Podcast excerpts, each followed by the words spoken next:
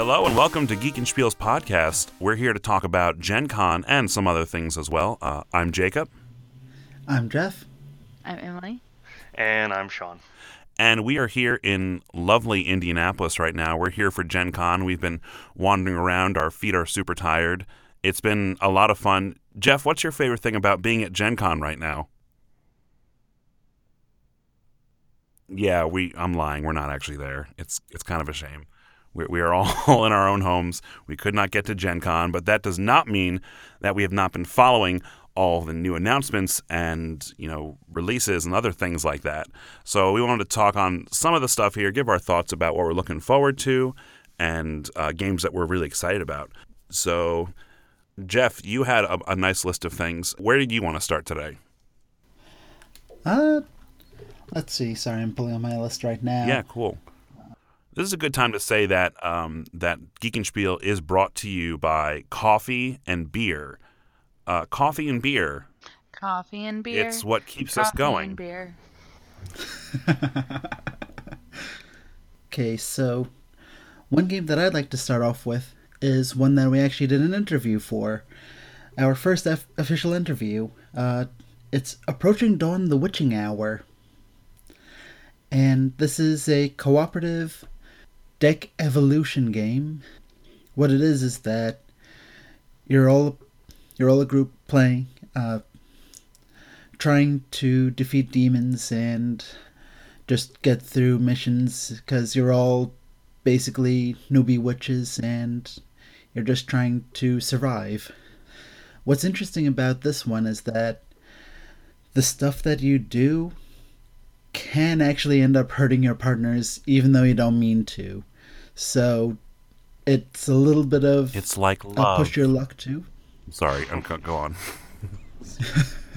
So it's a kind of a push your luck on like you can't really discuss what everyone is playing, but also you want to make sure that you're actually a little helpful with the team. So either way you can do some healing, you can do some damage and really it looks really interesting. Yeah, we played. We didn't get to play this, but we did get to look at it and preview it with the creator Ken Shannon. And in our video that we put up, we did not give full credit to everyone. On our YouTube video, though, the artist Jonelle uh, Centino and art director Hal Greenberg um, let us know that that they were the ones involved with it. So thank you guys very much for that because the art is fantastic in this game. It is. Oh, it's great. It's a really it. pretty, solid looking. Uh, the art design's really fantastic, and the character designs are really unique and cool. And it's it's it's kind of like that Buffy, the Vampire Slayer kind of aesthetic, where it's uh, where where the danger is real, but you're you feel comfortable because you've got a strong group of I don't know. I'm just rambling about this now.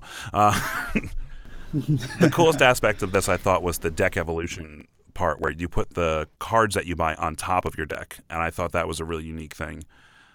Um, now you said that uh, your our man on the ground, Jared, and by that I mean he's been in touch with you a couple times while at Gen Con. He said they just sold out. It was actually a different game, but I've seen posts online saying that they were they had very few copies and that they were pretty much going to sell out on Friday or Saturday. Oh, that's awesome. Yeah, Go right? Ken. Yeah, go Ken! And I totally forgot to mention this is uh, published by WizKids. Who also did uh, Burke's Gambit, which is another favorite of ours. Can I just say that I absolutely love how WizKids is coming out with heavier weight games now. What did they start off with? I know that they did like Dice Masters. I think they did uh, D and D Attack Wing too. Yeah, they they did the D and D Attack Wing. But basically, they've been known for much lighter fare. But now it seems like they're getting into heavier stock, I should say. I'm going to go down the line here. Uh, Emily, what what are you interested in? Um, so I'm interested in a couple things. Um, definitely the two that really stand out are Game of Thrones, Catan, Brotherhood of the Watch from Fantasy Flight, and also Fallout from Fantasy Flight as well. Now, with the Catan Game of Thrones, is so have you read up anything about it? Because I haven't heard anything about it besides the fact that it's just got a Game of Thrones theme. I don't know how it changes at all. Um, so I've seen a bunch of people post pictures of their excitement excitement for Game of Thrones Catan. I think at Gen Con they had like a like human sized version of the game. It looked like I saw from Neverboard Gaming on their Instagram they posted, so that was neat. But um, as far as the game mechanics, it looks like most of the mechanics are the same. You have the same resources, the same kind of style. Instead of deserts, it's you know you're in the north, and it's all about becoming the commander of the Night's Watch. So I mean, a couple of stylistic changes there, but there is a mechanic that I was a little confused about reading up on it. I guess you can buy guards that can help protect the wall, and um, you have to defend the realm against the wildling raiders. So I'm not quite sure how that plays out in gameplay, but it looks like they did change it up a little bit for Game of Thrones. Is the board modular like in regular Catan where you can switch the tiles around? So I think so. Um, when I saw the picture of the human size version of the game, it wasn't, but I think it was just because it was a human size version of the game. um, but I'm not sure if the actual tabletop version, what it looks like. Now, Fantasy Flight, I think they have the rights to Game of Thrones. They're not the ones who create. They're not the ones who own Catan right now. Isn't that Catan Studios, which used to be part of Mayfair? Yes, which I was looking at when I was looking at the Board Game Geek um, Gen Con 2017 preview. I saw under Catan Studio they didn't have Game of Thrones, and I was like, is that not a Gen Con? I, th- I was pretty sure it was a Gen Con release. And then when I saw on Fantasy Flight, it was there, so I'm not sure what's going on with that. It may be a partnership right there. There's always a lot of interconnection. Uh, Wizards of the Coast giving their properties over, or for example, Dice Masters has what DC, Marvel, Wizards of the Coast, Dungeons and Dragons, and and TMNT. T, oh yeah, and and and that's a is that a WizKids game? A lot of interconnection. So I guess it's not surprising to see that. I was just kind of I thought that was interesting that it was Fantasy Flight games. Well, and I think it's interesting that I mean, at least on Board Game Geek, they don't even have Catan Studio as like a second publisher, or I mean, they don't have them listed at all, which I think is interesting. Oh, interesting. Um, and you said what was the second one you mentioned? Fallout. Yeah. So do you want to do you want to talk about Fallout? I remember sending that to you guys because I know that you're big Fallout fans. Uh, what, what's your take on that? Are you are you excited about this? I'm really excited. Fallout was one of my first really heavy open world games that I got into, and so there's a little bit of nostalgia there with that. Um, it looks really neat. It looks like it's a co-op game based on the traditional Fallout themes. Um, so I'm excited to see how that plays out. Yeah, and I kind of am with the same way. I got really into Fallout 3. Um, I didn't play Fallout 4 as much. Uh, Emily played that a lot more than me. Um, but it seems like they're bringing over a lot of like you know their main ideas they have from the video games, like this special system where each thing is worth uh, a different type of like luck or anything like that. And so it seems really cool, and they bring over a lot of just the nice looking pieces. They have Dogmeat as a card, who is the dog in Fallout 4. They have the Nuka Cola as your caps, um, which is your currency system. So it looks really interesting. They actually have a uh, preview video up on Board Game Replay of them going through it a little bit. It looks like it incorporates the uh, like a similar system to the Dead of Winter, the Crossroads cards. Okay. Kinda. That's a neat idea. Yeah, I always love the Crossroads cards in Dead of Winter. It's like one of the best parts of it. I feel like. Have they announced another game in the Crossroads series yet? I thought they. I thought I heard something about that. Uh, they did a standalone expansion called uh, Warring Colonies. I think that. I think it actually came out at Gen Con too. Yeah, that's what I heard too. But it's not its own game. Yeah. Fine. Um, now, have you guys seen the season two for Pandemic Legacy? I have heard things about it. I saw some images, like non-spoilery images. Uh, I've been kind of keeping my head low on it because we're still getting through the first season. Well, I saw that you don't have to play the first season for season two, so that made me think that I could read it and it would be okay. Oh no, was it? um, it was, it was. So, but you saw pictures. Did you see how small the board is? It looked like a very small board. Yeah. That's that should be interesting. I did read that instead of disease cubes, you are now giving supply cubes because this takes place 71 years after the season one ends, and so you've grown up in this new world where there's like nothing there, and you're trying to get supplies to these small cities on the mainland, which you've never you never experienced. So Does that not mean that the first season is going to end in a total apocalypse? Like that? well, I that's mean, what I- didn't we know that was gonna happen? yeah, I mean, it's which is making this more depressing if that's the actual case. You know, it's just like, wow, you are just spending lots of games and seasons and months just watching the world dwindle down to a bitter, to a bitter nightmare. Good, thumbs up. That's what I think of when I think of pandemic. Actually, yeah, that is called pandemic. What was I thinking? It's not called Happy Rainbow Time. Uh, Jacob thought we were gonna save the world. Everything was gonna be okay. Save the world by losing the first game each month. we need to have those two cards added to the deck. Yes. lose. That has been our, our, our pattern, though, right? Lose the first first game of the month, move to the second one, win by the I skin of our we teeth. won. I think we won January and February, and then since then we've had a, a rough time that first month each time out. But granted, there's normally several real world months between games we play, so it's almost like, oh yeah, let's relearn how exactly we were successful the last time. Uh, I would like to add to one of the very first big announcements that came out of Gen Con, and that is the uh, the creation of Jews in space. No, I'm sorry, Clank in space, and In space. in space. in space in space. This is a this is not an expansion like the sunken treasures expansion. This is a full brand new game of clank. And instead of being a fantasy world where you're trying to steal from a dragon it is a sci-fi space world where you are trying to steal from a evil overlord. Now the the cool things that i saw they were some additions. They the board is now also modular. So now it's not just two sides, it's several pieces that can be switched in and out to make a new board new experience each time.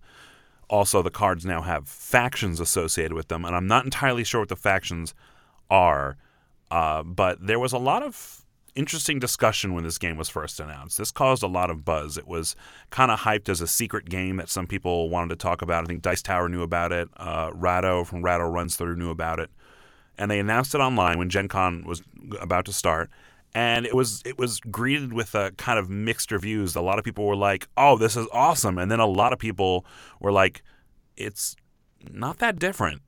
Uh, We and uh, so I wanted to get your guys' take on it. I'm kind of I, I'm kind of of the camp here where I like the idea that the board keeps changing. Uh, the, these new factions, uh, how that's going to affect gameplay seems really interesting too. But I really am into more of a fantasy setting than a sci-fi setting. I mean, I'll, I'll play a sci-fi setting, but I've already got the first game. Is this something I'm to want to? Is this something I need? Yeah, I, I was kind of thinking the same thing the more you talked about it because I, I had heard of it uh, from you briefly, but I hadn't really looked into it too much until this morning.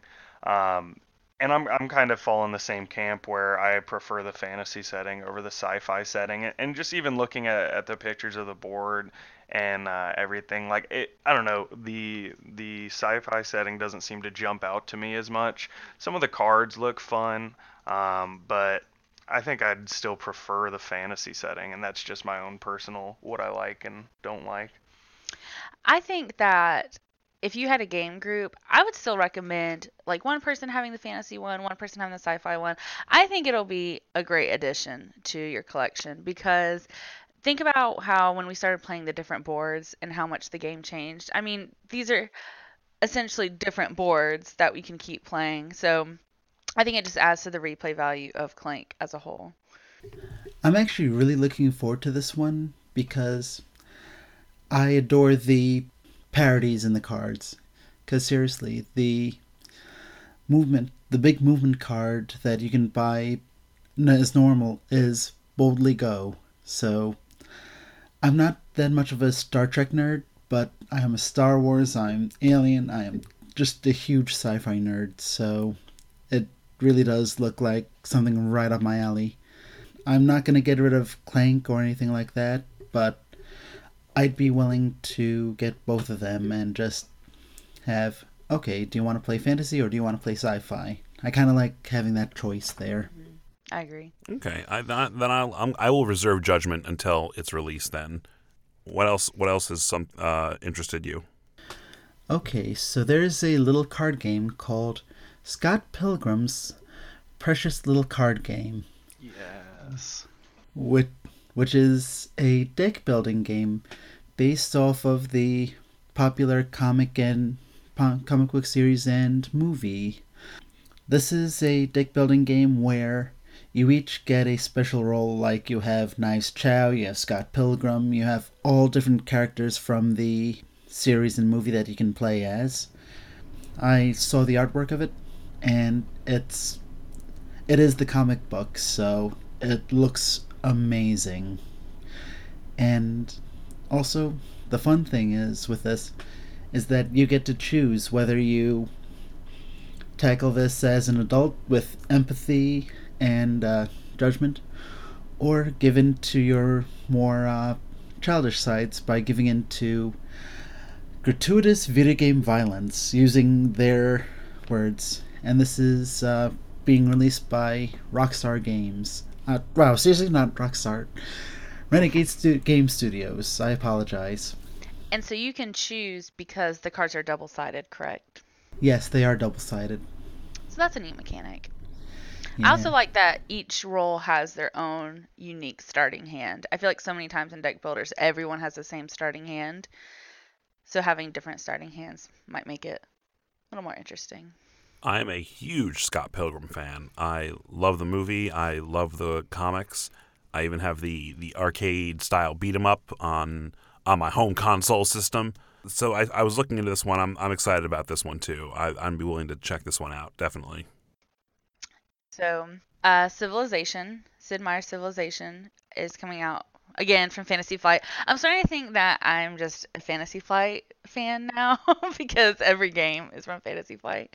They have they're great. They have great properties, they have great games, they have quality components. Great. I love their I love their card sleeves. They're the ones I use for on most of when I'm sleeving games up if they fit. My only problem with Fantasy Flight games are their rule books Ugh. because I find them to be so aggravating. People love talking about the rule books and saying, "Hey, uh, this is great. You have a quick playbook and then a special rules book, but they're they're just not as ideally written out as they could be, and they kind of make things more complex than they should at certain times. But other than that, Fantasy Flight's definitely one of my, if not my favorite game company in terms of just quality and great games. Um, but it looks like a neat rendition of the computer game. I'm not sure. I thought I saw somewhere that they actually have another board game. Um, maybe I just made that up. But Civilization: A New Dawn was a Gen Con release.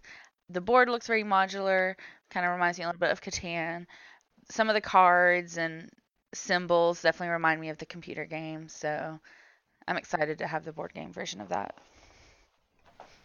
I'm liking I'm liking all my favorite like video games and computer games coming out to board games. It's like perfect merge of my two loves. Uh, what are the? Aren't there civilization building games that are like the top games of all time on, on Board Game Geek? This is a. This is a, is this Sid Meier's Civilization? hmm Yes, it is. The the number two game on Board Game Geek is Through the Ages: A New Story of Civilization. Oh, number eighteen is Through the Ages: Story of Civilization. Must be a different. Uh, Yeah, it's a different uh, thing. It's not. Yeah, it's not uh, associated with uh, Sid, Sid Meier's. Uh, Sean, are is Yeah. there any games that you'd like to uh, talk about? Yeah, Because we so totally haven't been forgetting about you or anything. yeah, so I was going through uh, board games like massive list of uh, board game geeks massive list of the Gen Con preview, which had like 500 games, um, and I made it through a good bit of that. And so I guess before I go into the the like two, the two games that probably jump out at me the most, I'll, I'll talk about the expansions that don't really need necessarily to go into just kind of we've all pretty much played these games before so i'm just excited to get a little bit more into them um, so jamaica is coming out with the crew expansion king of tokyo's got halloween uh, Cities of Splendor. Pandemic Legacy Season 2 is not really an expansion, but just I imagine it'll be, you know, in a similar vein of Pandemic Legacy, so I'm excited about that. Um, Epic Spell Wars 3, Yes. Yes. Uh, Return of Crastar. I'm just kidding. which, yes, who could forget Krastar? I do. I forget every day. I try very hard. Um, and I, I just love those so, so very much. Um, and then Sheriff of Nottingham has the Merry Men expansion, and then Bang, Armed and Dangerous also sounds super fun because I love all those games. Oh, that sounds exciting. Bang bang. um, so yeah, so like obviously, you know, you, uh, Jacob, pretty much introduced me to all of those, but they are still like super high on my list. But I guess like so the one of the games that I saw that I'm I'm really excited about um, is Rising Sun um, by CMON Games. It looks like. Um, so it's by Eric Lang, who made Blood Rage, which I never actually got to try. But Jacob, you had recommended that to me a couple times actually, and I just ended up never purchasing it and trying it out. Um, but this uh, is supposed to be, you know, a little bit similar. It says it's a spiritual successor to Blood Rage. Yeah, it's got like a Japanese theme to it, and it looks really exciting. Um, it says diplomacy is also like it's a distant ancestor, uh, so more than where Blood Rage was supposed to be like a risk style game. This is uh, dealing with diplomacy. Um, and it has like a really cool thing that I saw where it's got a honor tracker, so you can do different things in the game, like uh, commit se- seppuku. I don't know how to say Yep. that because I don't speak Seppuku. Japanese. Um, but so like uh, suicide, uh, like a honorable suicide or capture hostages, and so it goes up and down. And I like the idea of having like an honor tracker as you're going through the game and you know making your decisions and everything like that. I think that's really cool. And then the miniatures look really really awesome for the game as well. Yeah, I ended up backing this on Kickstarter, and uh, looks so pretty. It did really well. it Oh, did yeah, really it well on Kickstarter. Eric Lang is a a name that's like instant backing most of the time. You know it's going to be good quality. He's done a lot of really fantastic games, uh, and a lot of the miniature based ones are really good, like Blood Rage. He did um, the Bloodborne, the card game. What else, Jeff? I know he's he's done a Yeah. bunch of other stuff. Uh, he's done Blood Rage. Uh, uh, he did Dice Masters actually. okay, the Dice Masters game. Yeah. Uh, let's see. I'm totally not looking this up right Oh, now no, on totally my iPad or on anything. That would be that would be silly. Why would we do that? Oh yeah, because we're totally professional. Yeah, he did Arcadia Quest. Uh, let's see, the others, which I have, which I like a lot. Uh, and a Oh. whole bunch of other games. Oh, how we how we've not talked about this yet? He is behind the new miniatures game, or or is it a miniatures? Yes, amazing miniatures based game, A Song of Ice and Fire, based on Game of Thrones. Dun dun Yes. yes. It is currently live on Kickstarter. Um, nope, it says it's a late pledge. I guess it ended, but I think you can still put pledges in. It was just 150 bucks for this this tabletop game based on A Song of Ice and Fire, um, with with really nice looking miniatures. Yeah, CMON definitely needs, uh, definitely knows how to do their miniatures. It's a shame we don't have any Game of Thrones fans here. Yeah, that would be crazy Yeah. if we had any Game of Thrones fans. They all die at the end. Uh, the the Don't ruin it for us. the, uh, the miniature for the mountain that rides is enormous. It is definitely a giant man on a giant horse. Oh god. Um, it is big. It is very big. Oh, Oh lord, yeah, I'm just looking at it now. That is massive. I found out a, about a game today, and this is I don't know how I don't know how to to talk about my interest in this game. My interest in this game is not so much for me, but it may be for someone very important in my life, Anita, Aw. and that is because uh, they announced that they the next legendary set coming out is X Files. Oh my goodness, I can just see you too. Bum, bum, bum, bum. we love legendary and she likes legendary a lot although we've just played it so much. It is it is my most played game according to board game geek. I've just uh, I've, I've played the marvel one a million times and i've never played any of the non-marvel ones. I never played the alien encounters or predator or big trouble in little china serenity or firefly. What else is there jeff? Is am i naming them all Uh, there's one that just came out at Gen Con, Buffy the Vampire Slayer. Yeah. So now they're doing X Files, and Anita is a huge X Files fan. So if I told her about, if I didn't tell her about this and she found out about it, and and that I didn't tell her, I would be in a lot of trouble. So we can't have that. So even though it's a game that I've played a million times in terms of the mechanics of, of Legendary, I'm excited to see that because there are, I think, currently one or two X Files games out right now. There, there is one. It's very simplistic. It's it's it's not completely overly thematic. It, it has a lot of the themes and references, but it's not a very engrossing game. So I think this will be a, a, much better step in that direction. Um, I can't wait to see what the art they use is because they always have somebody do original artwork. So that'll be fun to see.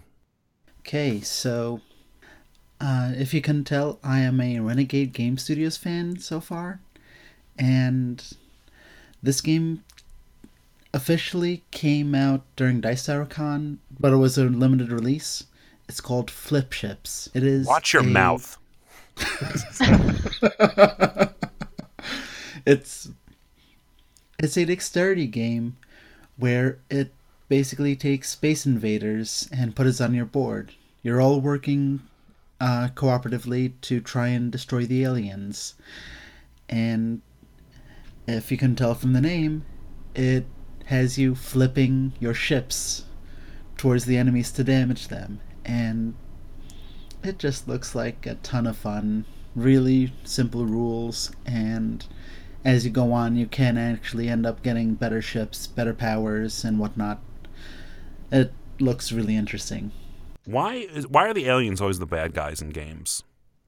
They're misunderstood. They are. They are. Maybe what if what if angrily and and violently consuming you is their way of saying hello?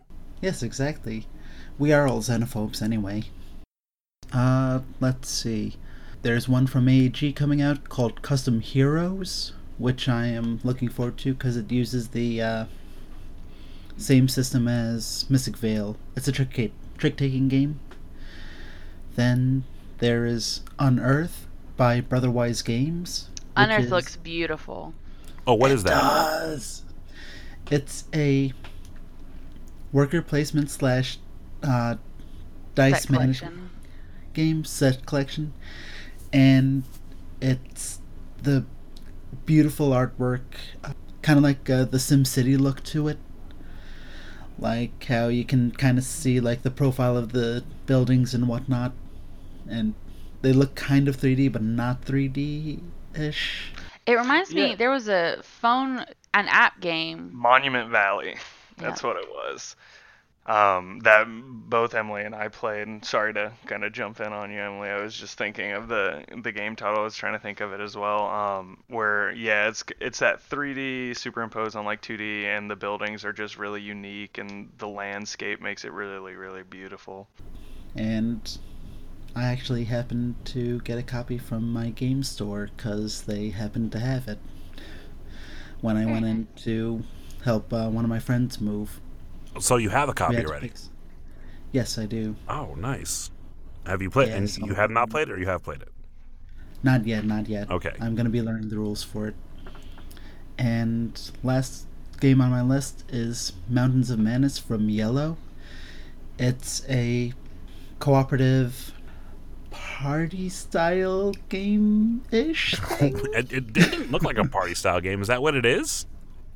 It's what it is. Is that it's a cooperative game, but you have to play cards to try and beat certain objectives, and you're trying to go up the mountain and then escape the mountain. But as you're going, you're getting insanity cards, which make you do weird things, like making sure that your hand is on top of your head, or that you have to keep on asking a question until someone answers you, and then you can speak, or like you have to be in the furthest corner away from the room and work from there.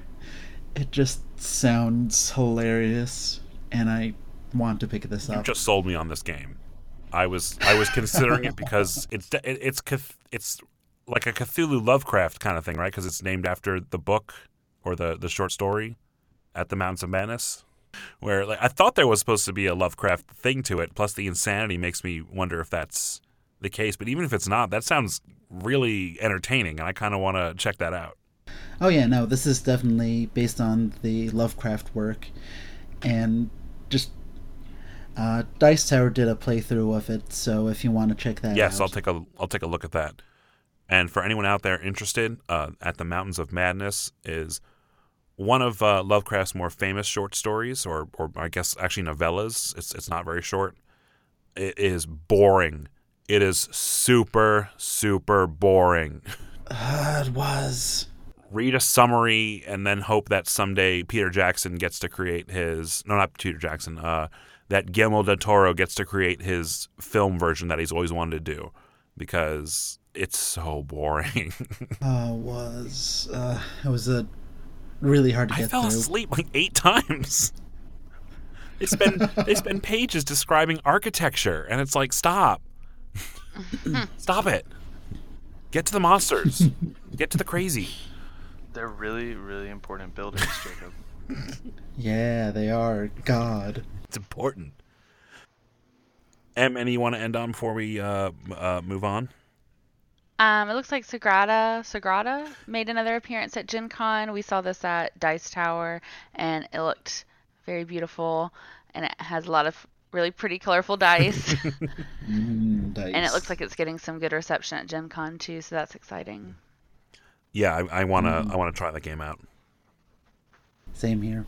Uh, and uh, Sean, Um, yeah, so I guess the one that I'll end on, I was debating between two. Um, you can talk about both of them. Oh yeah. I'll do them briefly. Uh, the so kind of following in the vein of Emily's uh, liking of video games coming board games. Uh, this War of Mine is coming out with a board game, and so this is kind of uh, it's it's based your characters are in like a war torn city, so it's almost like apocalyptic. It looks similar to the Division if you've ever played that game or anything like that. Um, but it's like a two phase game. So during the day, you're trying to gather um, different things that'll help you survive, uh, different tools and everything like that. And then at night, you're trying to guard your shelter with the possessions that you acquired throughout the day from like different bandits and raiders and stuff. Um, and so it seems similar to some other games and everything. Uh, you know, a little bit almost looks like Dead of Winter, just slightly, but it looks different enough. Um, and it looks really interesting. I really like the idea of this war of mine, so I'm I'm interested to see how it comes into a board game setting. Have you played the video game? Uh, I downloaded it and I played only the first couple of minutes. I don't even remember why. It probably was just like a dozen other things on my playlist at the time, and this one kind of fall, fell by the wayside. But when I saw the the board game title, I instantly recognized it and was like, oh yeah, I meant to get into that, and it's something that kind of jumped out to me. Yeah, this one looks really good, but it looks really, really um depressing. yeah, that black and white art style kind of with the, you know, just similar apocalyptic themes kind of does just look really depressing. Yeah. This one was reviewed recently by the guys at the Dice Tower. They thought it was, I think they said it was a, a good game, but they said they were super depressed playing it. yeah. But uh, but again, I'm I, I'm down because I'm always looking for these interesting things. And I guess I guess now that I look at it, I play so many games that are already apocalyptic and depressing and didn't realize it, like Pandemic. I mean, it fools you because I guess they're not just cubes. They're they're not just cubes. yeah, things like that they're more abstract, so you don't see you don't feel the horror of it. Pandemic Legacy should have had like like visceral descriptions of things happening as as you were doing stuff. Oh gosh. Our cities are already taken by the fallen, Jacob. We can't take much more. What was the second one? Um, so this is apparently also based off, but this one's based off of a cell phone game. Uh, I had never heard of it, but it just looks super cute and like a quick little card game. Um, it's called Robots Love Ice Cream, the card game. What? Um, so yeah, it's it's got like super adorable like uh you know like animation, not animation, but uh, drawings and everything. Um, and it, it just looks really cute. It's supposed to be a cooperative game, and the whole mechanic behind it is that uh, you used weaponized ice cream to fight off enemy robots. Um, so that in, alo- in and of itself sounds fantastic, and it just with how adorable it looks, and it looks like a short game. So oh, that'd be something really interesting to probably pick up on the cheap and introduce it just to, in between some serious games when we play them. Mhm. Nice. It says when the robots are destroyed, they drop sprinkletonium. Wow. Uh, they got Jimmy's. Oh, and I do like the last line of the description, which is "Saving the galaxy is pretty sweet." Uh, Okay, yeah, this needs to happen. This game needs to happen. Yeah. Yes. I did want to ask. You have this listed down here in some notes. I'm kind of curious about this. Uh, Sword Art Online board game, Sword of Fellows. Uh, isn't that an anime? Yeah, so this I, I don't watch a whole lot of anime, but I when I do find one that I like, I generally like fall in love with it and become obsessed. Whether that's just a straightforward anime or uh, I like the Persona game series a lot and the Danganronpa game series a lot, and they're both anime based and have anime spin-offs based on them, and they're fantastic. But Sword Art Online uh, like the first anime I, I watched when I moved down here to Augusta and fell in love with it and begged and begged and begged and begged Emily to watch it, and then she finally watched it and she fell in love with it. Um, and so, to be honest, I don't know anything about it other than it's cooperative uh, and it's got like some dice mechanics. But I saw it on Kickstarter originally, I think, and then when I saw it on this list, I was like, oh well, it's Sword Art Online. I'm gonna have to give it a try. yeah, I think Japanime Games uh, is publishing this one. Jeff, you, you've had a passing interest in anime. I know you've like watched one or two of them before. Oh, sure, yeah. uh, let's see, I've watched. Um, it'll probably take me 20 minutes to go through the list. What I'd like you to do is I'd like you to record yourself saying like every one you've ever watched and every ma- manga you've read, and then I'm just gonna fast forward it so it just zips through really quickly as it happens. So get on. it. yeah, just one or two. Just yes. uh, there's there's one game I want to touch on, and again, I've been very lax on doing the research on this, and I guess it's because I'm waiting for it to get closer to release, and that is Jamey Stegmaier's next game from Stonemaier Games, Charterstone. Yes, this sounds awesome. Now, i here's the thing: I've never played any of his other games except for Scythe, but I've been wanting to pick up Viticulture. Viticulture is a game about creating uh, a vineyard or winery in you know the in Italy, and uh, and I and I like that. I think that theme sounds really cool and neat, and I want to check that out. And I and it's a game that's very also very highly rated. So he's he's very good at you know kind of latching onto these ideas and creating something cool out of it. And Charterstone, I think, is a completely different direction than than Scythe or Viticulture mm-hmm. from the little I've picked up on it. And I've seen some of the art. The board looks a little blank at first, and I think it gets filled in. I Oh, pumpkin is a resource. Little- what There's little pumpkin pieces. Insta buy, Insta Insta buy. I don't know if you know about me and pumpkin. Maybe your mom will send it. I uh, know. because I know she loves pumpkin and sending you pumpkin things. So every every fall or so, my mother decides to just buy a bunch of pumpkin flavored stuff and send it to me. And last year it was like a pumpkin pancake mix that burst open in there, and I think there was maybe like some kind of pumpkin cookies and other nonsense. And I've been meaning to ask her, you know, don't don't send me any more pumpkin stuff because it's all fattening and everything, and I'm I got to watch my my svelte figure. And uh, and I guess she got to it beforehand because she sent it to me here in mid August, way before fall's even happening. So now I've I have to uh, bitterly eat this delicious pumpkin stuff. Oh no, I can't imagine anything worse. Oh man, it's so You poor- tasty. You poor baby. Uh, so what? Can anyone tell me what's going on with this Charterstone game? So it looks like it is a legacy game, but unlike some other legacy games, it looks like it doesn't end after you finish finish your last game at the 12th game. It keeps going on. That's interesting. I'm going to keep my eyes on this one. And it looks a you know, Scythe is very not dark, but more serious. These pieces and this board, it looks a little bit more carefree, but still competitive it looks like, but it's a little cartoony. So it's not a it's not a co-op. No, it's a, a competitive legacy game with worker placement.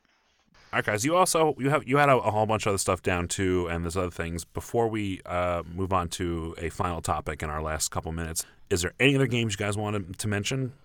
I don't know if you want to talk about Rick and Morty, close Rick-counters of the Rick. kind. They're like oversaturating the market with with Rick Yeah, and Morty. are. There's a lot of Rick Oh, and Morty. certain- Yeah, they Mhm. they already have like that that small card game. Uh, This one looks to be a bigger one. Um, I mean, it's a fantastic franchise. I, I love it. It's so funny. Dan Harmon's a genius, but it, it, it does seem like it's getting really saturated really quickly. I'll check it out. I, I need to watch the show. I, I, I've been told it's it's fantastic. So and I and I like Dan Harmon too. So Yeah, same here. I have to try it out. all right. So to show that we're not all about board games, we are about uh, other games too. I wanted Sean to talk about something that has been occupying a lot of his uh, fun time and or free time or whatever time because it sounds really interesting. So Sean, I will pass the microphone over to you. Okay, yeah. So uh, I've been playing a lot of a new game that's in Steam's early access. I think it came out probably in like March um, in early access. So it's still technically not the final game, but it's PlayerUnknown's Battlegrounds, which is a uh, it's a game where it's almost like the idea of Hunger Games or a battle royale where you are all dropping into this one big island and there's it's a hundred person game and it's every man for themselves uh, you drop in with no equipment. You scour and try and get weapons and health items and eliminate the other players. The area gradually gets smaller and smaller to make sure everyone's uh, you know getting in closer to kind of increase the action and uh, it's a it's a super fun game. It's super super tough because I realize how bad I am at shooters on the computer now. um, but you can play it by yourself. You can go in pairs, so everyone you play against is in a pair. So there'd be about 50 teams of two, or you can go in squads and play in a group of three or four. And it's just a lot of fun. I've been playing with some of my friends who I went to college with, and uh, Emily's played a bunch now too and I finally won my first solo game the other day, which was really exciting and hilarious because one of the guys who I play with is about 10 times better than me and he hasn't won one yet and I won one and he was just livid to hear that. Um, but it's super fun. It's not the first type of game like this, H1Z1 or King of the Kill. Um, they're all similar in like this battle royale, but this one seems to have just kind of hit the nail on the head and is doing it right and big game companies now are all like trying to figure out how they're going to implement this. I, I wouldn't be surprised to see this as like a DLC in in any of Ubisoft's games, particularly like The Division or anything like that. But it's it's so much fun. It's one of those games that even when you stink and you die really early, it's fun to watch your teammates keep going because you can spectate them. And so that's really fun. You're it gets to the point where once you get the controls down, you don't feel like you're you're dying of like why did I die each time? You feel like you know why you died and you're like, okay, next time I'll do this and then you die a different way the next time. You're just continually learning. Not necessarily getting a whole lot better, but I've probably dropped about 30 hours or so into this in about the last week and a half, um, which, you know, this was my week off, so I've had plenty of time to do that, but it's been a blast, and Emily's been playing it too, and so I'm sure she probably has some opinions on it. Yeah, so I am also not super great at shooters, but I still love playing them because they're fast paced and they're, you know, quick little games instead of getting into hours and hours of a story based RPG or what have you. So um, I really enjoyed playing. I do a different strategy. A lot of Sean and his friends like to just go all in and fight everyone, but I like to hide out. I like to kind of run into empty buildings and try to hide until I absolutely have to. And it usually is pretty successful for me, although I'm sure some people would criticize that style of gameplay. What company makes this game? So it's bu- so the whole thing is it's called PlayerUnknown's Battleground. So it's called PUBG by a lot of people, but uh, Player Unknown is the he's like the developer by himself, and he's an Irish guy. And I, I think what happened was he had this idea, and then he ended up hiring. I believe it's him and his team works in South Korea that helps develop this game, if I'm not mistaken. So it's it's really kind of like a, it's a small you know studio just doing it out of their own house pretty much. Obviously now it's it's so big it's not in a house, but it's a it's a small game that got built up really quickly. You got me thinking here because you said you wouldn't be surprised if some other big companies started copying this kind of concept, like Ubisoft and stuff. Now, I'm wondering because because these small games, these indie games, Steam games have over the past what ten years or so just blown up. Yeah. Uh, and, and become a huge force in PC gaming and gaming culture in general. Do you know anything at all about whether or not there's been a move away from the traditional games, like in a way that actually affects them? Where, because because right now you look at the AAA games and it's nothing but disappointments or microtransactions. You know, we were talking about the Shadows of, of Mordor sequel and how disappointing it was to find Yeah. out that there's microtransactions in the game for whatever reason, even though it's a single player and and and that kind of that really tampers my excitement for these games. Like I don't want to spend more on the game than I already have. Yeah. I mean, I think it's interesting because, uh, particularly in the shooter space, it, it takes a lot for something to take away from kind of you know the big the big games like Call of Duty or Destiny or Battlefield. And this wasn't released uh, last fall, but I think last fall might have been the first time Call of Duty saw uh, a new game sell fewer copies initially than its predecessor. Normally they keep building. Call of Duty is like the best selling game every year, pretty much. Um, and so it, it was interesting to see that kind of happen. I don't know necessarily that the Steam games are, are taking away from that yet. It'll be interesting. PlayerUnknown's Battlegrounds. Uh, it was announced that it would come to console at Xbox's E3 conference this year. Um, so they may be trying to get that out by this fall. I, I feel like it'll probably happen more in the spring of 2018. So it'll be interesting to see if it takes away from that console space because I feel like that's where you know predominantly games are sold a lot of times. That's what gets kind of the you know the newspaper titles with Grand Theft Auto and stuff of that nature more than some of these smaller titles. But I, I do feel like they're kind of they're certainly taking away from the streaming of some other big games. Um, PUBG is one of like the most streamed games on Twitch all the time. Uh, H1Z1 has a big following like that, and, and not necessarily a small game like of the same statue, but uh, would be uh, Friday the 13th, which came out uh, recently and is going to have a physical release in October on Friday the 13th. That game, I feel like they're kind of taking away from the traditional streamed games, which a lot of times are shooters Uh, or Minecraft. And so it's interesting to see these kind of these multiplayer games that are multiplayer only, have no real single player component to them, kind of come into the scene and be so popular. Because for a while, multiplayer only games were kind of looked down upon, and why would I spend my money on a multiplayer only experience?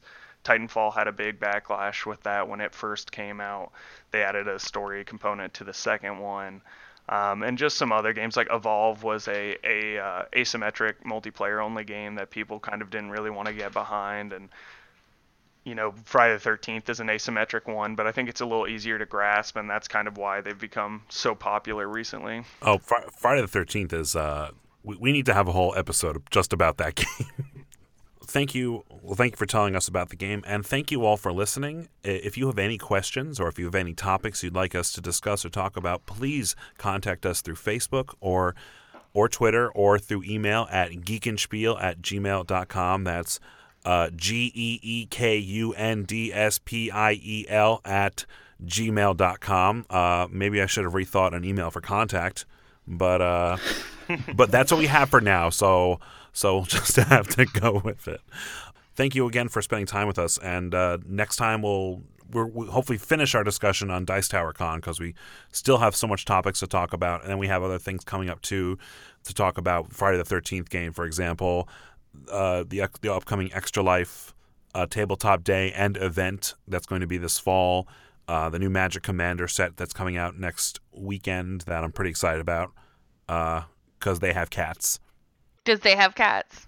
And Cats. Yep. and a quick a quick thing about that: uh, cats, vampires, wizards, and dragons. It's Oh like my. they it's like they took things that uh, Jacob has liked from childhood to adulthood at different stages of his life. You know, his his goth phase, his fantasy phase, and his cat phase, and just kind of put them all into decks. So, curse you, wizards of the coast, and your treachery, your money making treachery. So yes, uh, send us any messages our way. We'd love to hear from you guys. Uh, again, I am Jacob. I'm Jeff. I'm Emily. And I'm Sean. And thank you so much for joining us. Uh, catch you later. Bleach, Naruto, Dragon Ball, Dragon Ball Z, Dragon Ball GT, Dragon Ball Super, Black Lagoon, Sailor Moon, Sailor Moon Crystal, Cowboy Bebop, Blood the Last Vampire, Blood Plus, Mushishi, When They Cry, Hellsing, Hellsing Ultimate, Drifters, ReZero starring Life in a New World, Great Teacher Onizuka, Full Metal Alchemist, Full Metal Alchemist Brotherhood, Full Metal Panic, Eureka 7, Samurai 7, Mobile Suit Gundam, Mobile Suit Gundam Wing, Mobile, Mobile Fighter G Gundam, Digimon Adventures, Digimon Adventures Tri, Digimon Tamers, Black Butler, Black Cat, Durarara, Another World, Another, Assassination Classroom, Grimgar Fantasy and Ash, Ace Attorney, My Hero Academia, Hunter Cross Hunter, One Piece, Akira, Trigun, Gintama,